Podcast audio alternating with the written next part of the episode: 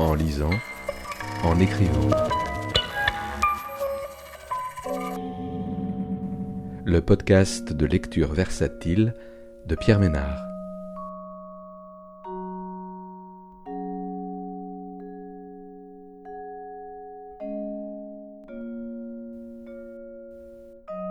Aujourd'hui, Les corps caverneux de Laure Gauthier, paru aux éditions Lanskin en 2022.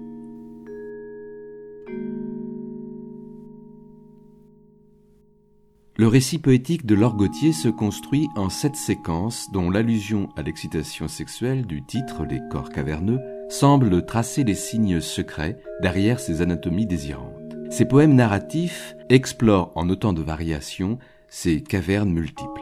Une musique garde en mémoire un chant dans la grotte qui refait surface. À la fois caverne où bruissent les désirs, l'idée de nos grottes résonne de chair, les joies organiques de l'adolescence, l'heure de la mort, comme à l'orée d'un bois lors d'une promenade en forêt, en vrac de soie, ces espaces vides et les failles que notre société de consommation tente de combler par tous les moyens, dans les grandes surfaces, les galeries marchandes, et les échos qu'elle provoque avec les cavernes préhistoriques. Une grotte qui se construirait au jaillissement des mots, dont l'empreinte se marque, vivante, une écume de mots enterrés vifs qu'on déterre et entre une brise. Nous allons à la forêt comme à la vie. En vrac de soie, attendant tout des branches, mais la promenade n'enclenche plus les marionnettes de la pensée, et les arbres restent au bord, sans parler une écume verte où se perdre sans mots. Je marche la forêt sans nom.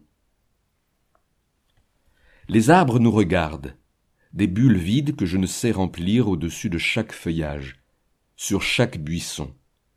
Et la mousse donc. J'ai l'humeur à marée basse, car à mesure que je m'avance sur le chemin de bitume, de terre, puis de racines et d'herbes, plus les mots se retirent comme s'ils s'accrochaient aux ronces, aux viornes et aux branches pour me laisser en haillons avec des phrases déchirées. Je pense chêne à chaque nouveau tronc, sans être capable de me raviser. Je ne sais dire que cloportes et papillons en soulevant une pierre ou en ouvrant un buisson. Et le nom générique roche, avec sa variante rocher, est le seul qui me vienne à l'esprit devant le sec minéral. Avec ces quatre termes je continue, pas à pas, et je m'enfonce. J'oublie d'où je viens et bricole encore quelques phrases avec mes quatre mots. Le papillon de pierre se retourne au cloporte près des chênes. Le chêne de pierre est pareil au papillon devenu cloporte. Le cloporte derrière tout papillon surgit derrière la pierre couleur chêne. Le chêne couleur papillon me fait penser au cloporte de pierre. Petite promenade sur digestion, et prestidigitation. Ah si, là, je reconnais les fougères. Je sais même que leurs bras laissent de petites marques de couleur quand on les touche. Je sais aussi qu'on se fait mal à la peau en essayant de les couper à doigts. La mousse, ça je n'ai pas oublié non plus. Et les sorties de classe à la champignonnière avec tous les termes sous serre. Je me souviens de la cohue et de la fatigue pour deviner les trop petites, et trop nombreuses pancartes, et l'odeur de l'humide. Je continue d'avancer et veux me débarrasser des mots sertis dans l'ambre de l'usage. Cette broche convenue épinglée à ma promenade. Promenade overdressed. Je marche de façon un peu irrégulière, trop rapide, un peu époumonée puis lente, paralysée par les mots qui construisent malgré eux une pensée qui m'encombre, et pèse plus lourd que mon sac léger. Je regarde ces bosquets qui passent devant moi comme un pêcheur qui a oublié son hameçon observe les truites en contrebas. Je les regarde mais ne peux accrocher de mots à mon regard. Mais bientôt, en cherchant l'air, le cœur se régule et le bruit de l'inspiration recouvre l'échafaudage du discours. Ne jamais passer sous un échafaudage. J'entends le bruit de l'humide et aussi le glissement de la plante du pied sur la partie lisse des racines et l'intermède sec de la roche. Je ne suis qu'instrument pour mes pas. Je profite du spectacle et, à mon insu, au fil des ballottements de droite et de gauche du corps qui suit le sentier, surgissent des mots nouveaux au souffle qui s'épaissit. J'ai perdu les lexiques en chemin, comme d'autres font tomber des manches leurs d'as. Non, je ne ferai pas herbier. Je fais garrot à toutes les analogies. L'arbre n'est que lui-même, pas de forêt au tronc majestueux pour mon cheval blanc, pas de sang de dragon ni de troncs droits élevés comme les arbres de la connaissance. Je m'enfonce je ne sais où, sans vraiment pouvoir me perdre. Mais peut-être un peu, comme on se perd à moitié, sachant qu'on s'y retrouvera de toutes les façons. Et je me parle en silence, comme un manuscrit rescapé.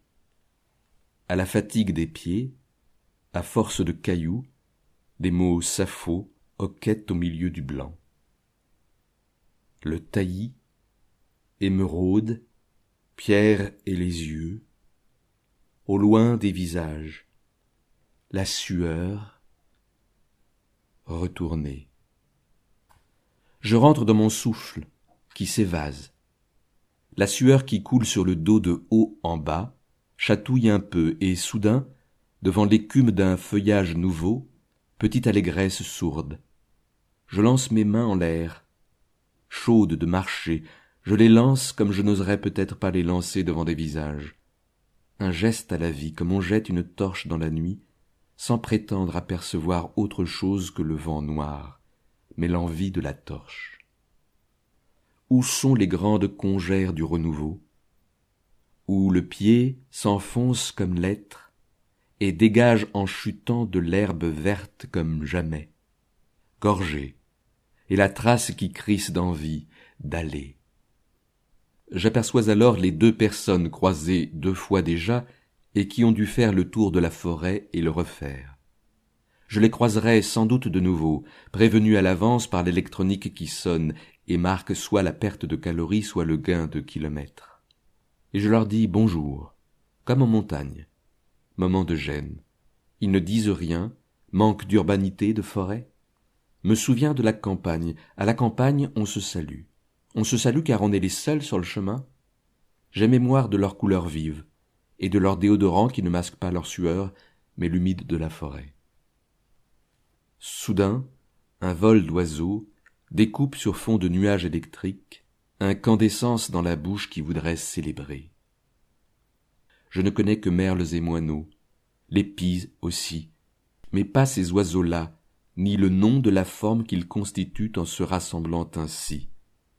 Mais j'arrive à une clairière de bouleau, et profite de la chaleur sur les joues et du battement soutenu du cœur pour redéployer les visages. L'enfant emporte bien ses cerfs-volants en promenade. Je laisse advenir autant de visages de peau se balançant au vent que le poissonnier met de têtes de poisson dans la glace. Bouche bée, mais les miens ondulent bouche fermée, ces visages de peau, de pétales accumulés, l'enchevêtrement de l'être que je prends le temps de voir. Seul, au milieu d'eux, je me laisse regarder par leurs yeux clos, une tache rosée qui ondule au vent, peau ou os, à la lumière du soir. Presque rien d'un visage, pas vraiment de bouche, à peine d'yeux, noyé de blanc, une carnation nous envisage. Ces autres emportés sous ma sueur, lavés près des arbres, de l'habitude. Je les lâche d'entre mes mots qui les gardaient précautionneusement. Reste la poudre jaune sur moi, celle des papillons qui se sont un peu abîmés à nos paumes. Les bouleaux pèlent, et je souris dans la clairière. Sans les embruns du devoir, c'est lire la signature des oiseaux, et entendre les rouges gorges passer hors champ, qui ne savent pas dire la sève. Ils écrivent leur chant dans mon dos, en marge des arbres. L'usage s'est abîmé là, au souffle arrêté, sans image.